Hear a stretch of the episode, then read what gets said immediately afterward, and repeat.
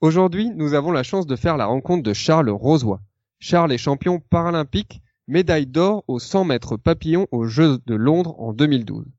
Devenir champion olympique, c'est le rêve de Charles depuis le plus jeune âge. Mais ce rêve prend une toute autre tournure lorsqu'il subit un accident de moto en 2008 qui lui fait perdre l'usage de son bras gauche. Bonjour, je m'appelle Emmanuel et je suis le créateur d'Effet Eureka.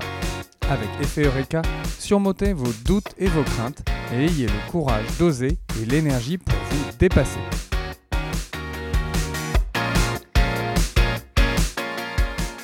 Bonjour Charles. Bonjour. Dès l'école primaire, tu rêvais de devenir champion olympique. Est-ce que tu sais d'où vient cette motivation? Alors, oula, ça c'était une question très intéressante. C'est une question que j'ai éludée beaucoup plus tard.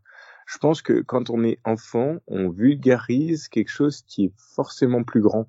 Donc quand quelqu'un dit je vais être boulanger, c'est peut-être tout simplement qu'il veut faire des pâtisseries parce qu'il sait que sa maman, ça lui fait plaisir d'avoir des pâtisseries et que du coup il fait plaisir à sa maman, à ses copains, à ses euh, voilà.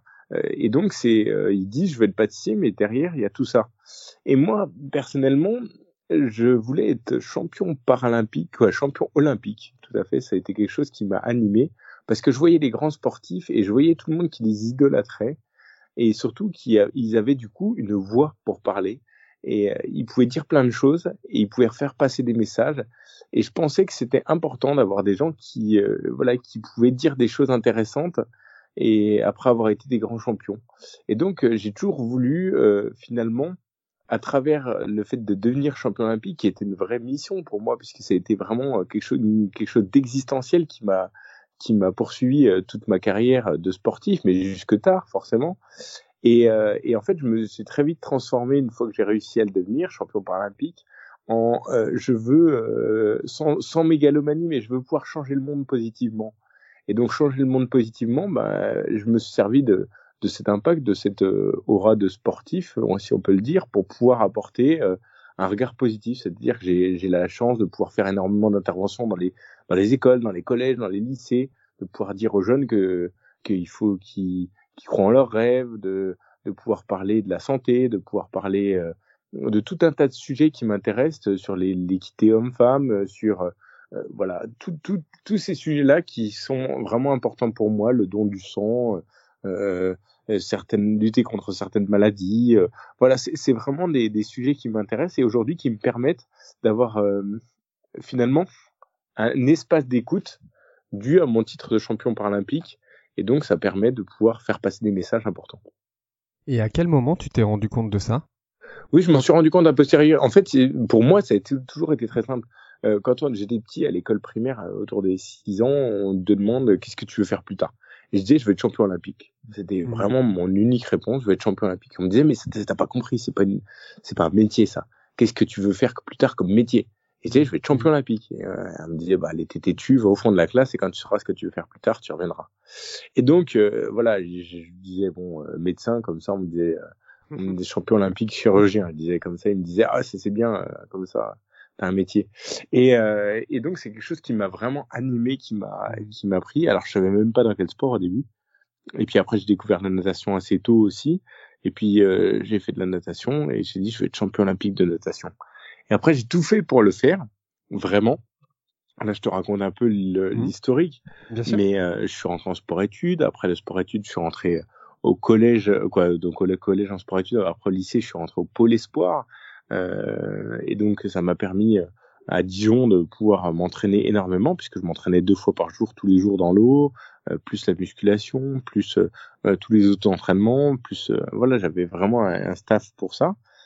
Et, euh, et en fait, ce qui m'est arrivé, c'est que vraiment d'un coup sec, euh, j'arrivais pas à être champion, j'arrivais pas à être le meilleur, j'étais souvent au pied des podiums, euh, loin d'être euh, d'être recordman ou ou un grand champion, mais j'étais toujours dans les bons, mais pas dans les meilleurs.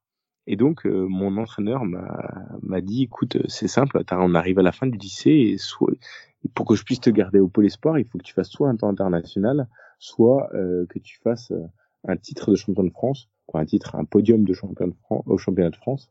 ou alors bah, je serai obligé de te virer. Et donc j'ai fait quatrième à trois centièmes du temps international, et donc j'ai été viré. Et donc là c'était une vraie une vraie chute finalement une vraie un vrai passage une vraie traversée du désert, si je veux dire. Mmh euh, et donc, euh, je suis tombé en dépression nerveuse, j'ai pris beaucoup de poids. Euh, voilà, c'était une, période, une période difficile. Puis, je, suis remonté une première fois. Et, euh, et quand je suis revenu, eh ben, je suis allé faire des études de STAPS. Parce que j'avais essayé d'aller en médecine et puis je me suis rendu compte que bah, médecine ça serait pas possible après toutes ces heures de passer dans une piscine et, et beaucoup moins à étudier j'avais pas la capacité euh, à, à, engranger finalement dans cette période-là tout ce qu'il fallait engranger pour la médecine. Et puis je me suis retrouvé en stage, je me suis remis à nager et là c'était vraiment un pur plaisir. Et c'est là où je suis devenu champion de France du 50 mètres papillon. Euh, on est en juin 2008 et euh, en juin 2008 c'est vraiment une belle période parce que là ma carrière d'école, je me dis c'est bon, c'est parti, je vais euh, je vais pouvoir réussir à, à devenir un grand sportif. Et, euh, et c'est sans compter effectivement sur un accident de moto en rentrant du travail. Euh, la veille de vendre ma moto, euh, je vais rentrer en voiture et je vais croiser la route d'un chauffard qui va me, quoi, c'est plutôt lui qui va croiser ma route et qui va prendre la fuite.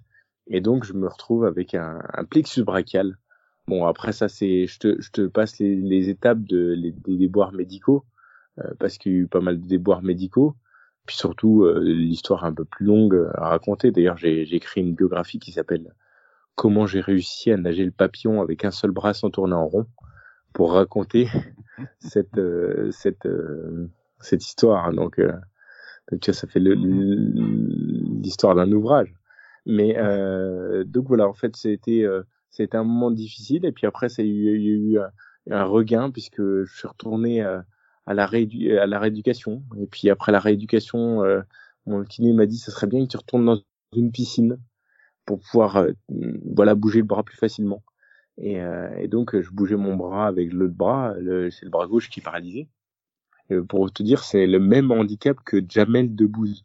Euh, donc c'est le bras gauche qui est paralysé, sauf que j'ai eu pas mal de greffes. Et donc ça me permet de le bouger un petit peu aujourd'hui. Et donc j'allais dans la piscine pour, pour essayer de bouger le bras. Et euh, il y a des petits jeunes qui sont passés à côté, qui se regardent, c'est Rosois, qu'est-ce qu'il nageait bien avant Maintenant, il est foutu, il fait de l'aquagym. Et là, tu te prends une claque, une vraie claque. Et donc, du coup, je suis allé les voir, je leur dis, vous pouvez pas dire ça. Et, donc, je suis allé, je leur bah venez, on va faire une course, on va voir qui c'est qui est foutu. Puis là, on a fait un 25 mètres, je nageais avec, avec un seul bras, je leur ai mis une tôle. Et puis bon, euh, faut, honnêtement, ils avaient 6 ans, hein, donc euh, c'est normal. Mais euh, c'est pas le problème c'est le problème c'est que ça m'a remis quoi le truc c'est que ça m'a remis dans dans l'idée. Mmh, mmh. puis mon coach est venu me voir et puis il me dit euh, mais pourquoi tu reprendrais pas la natation? Je lui dis mais écoute moi j'ai toujours nagé pour être champion qu'est-ce que tu veux que je fasse avec un seul bras? Et puis il me dit mais tu pourrais faire euh, des, jeux par là quoi des, le handisport et puis je lui dis le handisport mais c'est pour les handicapés et puis il me dit bah réfléchis à ta réponse quand même et reviens me voir et je suis revenu le voir quelques jours après. Je lui ai dit, écoute, ouais, effectivement, je suis allé voir sur Internet et je suis bien assez handicapé pour faire du handisport. Mais par contre, je vais être champion paralympique. Donc, tu vois, comme quoi, c'est vraiment quelque chose qui m'a animé du plus profond. C'est vraiment une, c'était existentiel. Et c'est le jour où, quatre ans après, en 2012, je deviens champion paralympique, le 31 août 2012.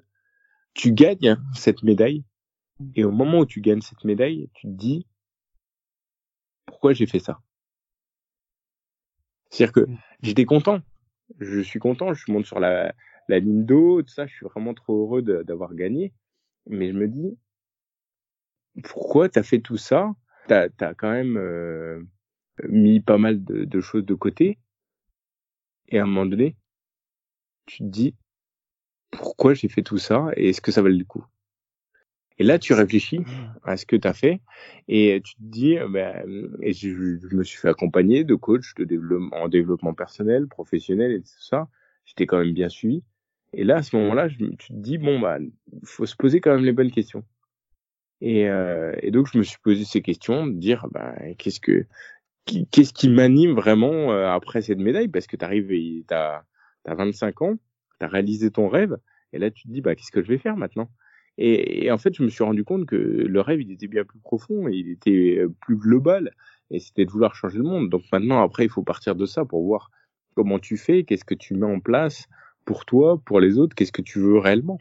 Mais euh, ce qui m'animait profondément à ce moment-là, je m'en suis rendu compte, c'était de pouvoir être autre chose que juste un sportif, mais de me servir de cette aura de sportif pour apporter plein de choses bien dans le monde. Et ça, tu t'en es rendu compte euh, dès euh, la ligne d'arrivée euh, du JO de Londres? Non, non, non, non, c'est un travail qui m'a permis de me rendre compte après derrière. Hmm. Euh, je pense qu'aujourd'hui, euh, sincèrement, c'est d'ailleurs pour ça que je suis devenu coach en développement personnel et hmm. que et que je que j'en ai fait mon métier et que j'accompagne beaucoup de gens dans leur reconversion, dans leur période de changement, dans les périodes où ils vont moins bien pour qu'ils aillent mieux, dans les périodes où ils vont bien pour aller encore mieux. J'accompagne ces gens parce que je me suis rendu compte que moi, ça m'avait beaucoup aidé à me trouver, à savoir ce que je voulais, à, mmh. pouvoir faire le point, à m'accompagner dans le changement, des changements que j'avais, je désirais. Et donc, mmh. euh, et donc voilà, ça a été vraiment euh, important pour moi. Et donc c'est comme ça que j'en ai fait mon métier. Donc ça, c'est un travail que j'ai fait sur moi. Mmh. Mais par contre, au moment où je touche la plaque et que je vois s'afficher mon nom, je suis trop trop content sur le coup. Mais tu sais, tu rentres après au vestiaire et là, t'es champion. Ouais, t'as tout le monde qui te, qui te check et tout ça. Tout le monde, t'as la presse, t'as les médias, t'as tout le monde, t'as des gradins qui hurlent, etc. Et puis après, tu rentres dans le couloir. Et que tu sois champion ou pas champion, bah dans le couloir, là, t'es tout seul. Et à ce moment-là, tu te dis, ouais, je suis champion. Mais tu vois, je suis pas aujourd'hui. Après, je suis, je suis pas Florent Manodou, je suis pas Alain Bernard, je suis pas d'autres grands nageurs, je suis pas Michael Phelps. Mais tu marches dans ce couloir-là et tu te dis ouais, mais finalement je suis toujours moi. Je suis toujours deux bras, deux jambes, deux bras, et même s'il y en a un qui marche moins bien. Et, et tu te dis mais finalement euh, tout ce que j'ai fait, ça te rend pas un surhomme, ça te rend pas quoi? Et c'est une question que j'ai posée d'ailleurs en rentrant dans le soir dans ma chambre après toute cette tumulte parce que tu vas à l'ambassade, tu vas, tu fais des, des, soirées mondaines et tout ça, tu rentres vers minuit, une heure dans ta chambre. Et là, je, je disais, il y a mon colloque qui aujourd'hui est, bien connu puisqu'il fait Danse avec les stars, c'est Samuel Guedari euh, qui était euh, avec moi euh, à Londres dans la chambre. Et, et, je lui dis, mais finalement, ça change quoi d'être champion olympique? Il m'a dit, Charles, ça change ce que tu veux que ça change. Elle est une très bonne réponse parce que finalement, ça change que tu veux que ça change. Ceux qu'on, ceux, on, dit certains sportifs, ils prennent le boulard, comme on aime bien dire. Ils prennent le melon. Euh, bah ouais, mais c'est peut-être parce que ils avaient, ils avaient besoin de ça et ça les a rassurés et tout ça. Moi, je, je, voulais me servir de ça et donc je, vraiment, ça a été quelque chose d'assez existentiel derrière de savoir qu'est-ce que je voulais en faire de tout ça. Donc voilà, c'était essayer d'apporter du positif avec tout ça. Et c'est pour ça que après, euh, entre 2012 et 2016, j'ai choisi de continuer parce que je voulais aller au jeu après, encore. Mhm. Mais, mais par contre, c'était plus le même objectif. L'objectif, il était de nager plus vite euh, qu'à Londres. Donc c'est ce que j'ai fait, j'ai nagé plus vite. Mais il était surtout de devenir un homme, comme je veux dire, un homme avec un grand H. Euh, un être humain. C'est-à-dire que quand tu es sportif de haut niveau, tu es toujours considéré pour un sportif de haut niveau. C'est-à-dire qu'on t'appelle, on te dit, bah, tiens, mets-toi là sur la photo, tu en survêt surtout, et euh, tu montres bien que tu es sportif et euh, tu es comme euh, un, homme objet, quoi, un homme euh, sportif, on te fait là. Et donc, j'ai voulu montrer que, bah, ouais, je pouvais parler, je pouvais dire des choses. Et donc, j'ai créé ma société, j'ai fait une société de conférences, de consulting, j'ai accompagné des entreprises, je suis devenu formateur, je suis devenu coach. Et ça, c'était vraiment une volonté. Je me suis engagé en politique aussi parce que pour moi, l'engagement politique avait vraiment euh, un sens, euh, dans le sens où euh, je voyais plein de gens qui décriaient, qui disaient ouais, je suis pas d'accord avec ça, je suis pas d'accord avec ça. Je leur dirais tu, ferais quoi à la place? Et ils avaient pas forcément d'idées. Et puis surtout, ils critiquaient tout le temps les uns les autres, mais ils, ils proposaient rien. Donc du coup, bah, je me suis dit moi, je vais y aller pour voir si on peut pas changer des trucs. Et, donc c'est comme ça que je me suis retrouvé aussi dans le dans le milieu politique parce que euh, c'était vraiment pas pas pour moi finalement parce qu'aujourd'hui euh, c'est pas peut-être bah, je dirais pas pas pour moi parce que finalement on fait tout pour soi. Euh, mais pour moi dans le sens où j'ai envie d'apporter de rendre le monde meilleur donc ça me sert à, à rendre le monde meilleur. Mais pas ça me sert pas à être plus connu. Aujourd'hui je fais de la politique à Dijon notamment. Euh, je veux dire j'étais plus connu en étant champion paralympique qu'en mmh. en, en, politique. Donc euh, pas, je fais pas ça pour pour autant de mon réseau ou pour être plus connu Je fais vraiment ça parce que j'espère que ça peut rendre le monde meilleur. Merci beaucoup pour euh, tout ce que tu as partagé. J'avais une dernière question qui remonte au début de ta carrière. Tu disais que tu avais du mal à répondre présent le jour de la compétition, alors que tu étais parmi les tout premiers à l'entraînement. Est-ce que tu as une idée d'où venait cet écart entre l'entraînement et la compétition? Et puis, euh, comment arrivais-tu à rester motivé malgré euh, les résultats décevants? Alors moi, j'avais une vraie volonté chevillée au corps, c'est d'être champion olympique. J'avais un objectif. Donc j'étais vraiment euh, attiré par ça. le problème, c'est que j'en avais tellement un objectif, j'étais tellement basé sur l'objectif et pas sur le chemin à réaliser pour l'objectif, c'est que ben, je faisais souvent du grand n'importe quoi. C'est-à-dire que quand j'arrivais en compétition, souvent j'innovais. Mais c'était pas le moment d'innover, il fallait mmh. faire ce que je savais faire. Et surtout, euh, on est dans des périodes où, euh, ben, dans, un premier temps, surtout dans la natation, qui est un sport très laborieux, où il faut beaucoup, beaucoup nager, etc., je m'étais un petit peu perdu finalement. Je savais plus vraiment pourquoi je faisais ça, les vraies, réelles motivations. J'avais plus de, finalement, de, ce que je dis, c'est le mojo, le flow, le, le, la chose qui, qui me caractérise. C'est-à-dire que euh, on essaye souvent quand on est jeune d'être quelqu'un d'autre. Euh, on se dit, ben moi je suis pas le plus fort, donc je vais prendre le plus fort et puis je vais faire comme lui. Et, j'essayais pas juste d'être moi-même et de faire ce que j'avais envie de faire comme j'avais envie de le faire. Point. Euh, j'essayais toujours de, de voilà, c'était souvent quelque chose comme ça. Et puis en plus, euh, on a mis du temps avec mon entraîneur. Mon entraîneur, c'est le même depuis que j'ai depuis la fin du collège. Et, et, donc ça a été vraiment une construction. Et quand on arrive à la fin du lycée ou après, il a en face de lui un, un homme, quoi, un jeune homme, et donc du coup, il prend en compte différemment les choses et il me connaît mieux, il sait ce qui est bon pour moi et ce qui est plus bon pour moi, et donc il y a une vraie euh, alchimie qui se crée. Et ça, ça met du temps à se créer entre deux hommes, euh, deux êtres humains. Euh, je parle pas de deux hommes ou deux femmes ou un couple. Ça, mais mais même même dans ce cas-là, toutes les relations humaines, elles mettent du temps à se construire. Et donc, il y avait tout ça à construire et, je pense qu'on a su tirer. Tu sais, j'ai écrit une conférence qui s'appelle Comment tirer le meilleur du pire. Je dis, t'arrives toujours des, des, des, trucs les pires, il t'arrive toujours, toujours des grâces, et puis euh, c'est comment tu fais pour tirer le meilleur du pire. Donc voilà, aujourd'hui, je sais que j'aurais pu faire des choses avec le recul pour pouvoir être meilleur à ce moment-là. J'aurais pu aller voir quelqu'un qui psychologiquement m'accompagne, qui m'aide, qui m'aide à redéfinir, à me réaligner sur ce que j'avais envie, que, ce que j'avais besoin.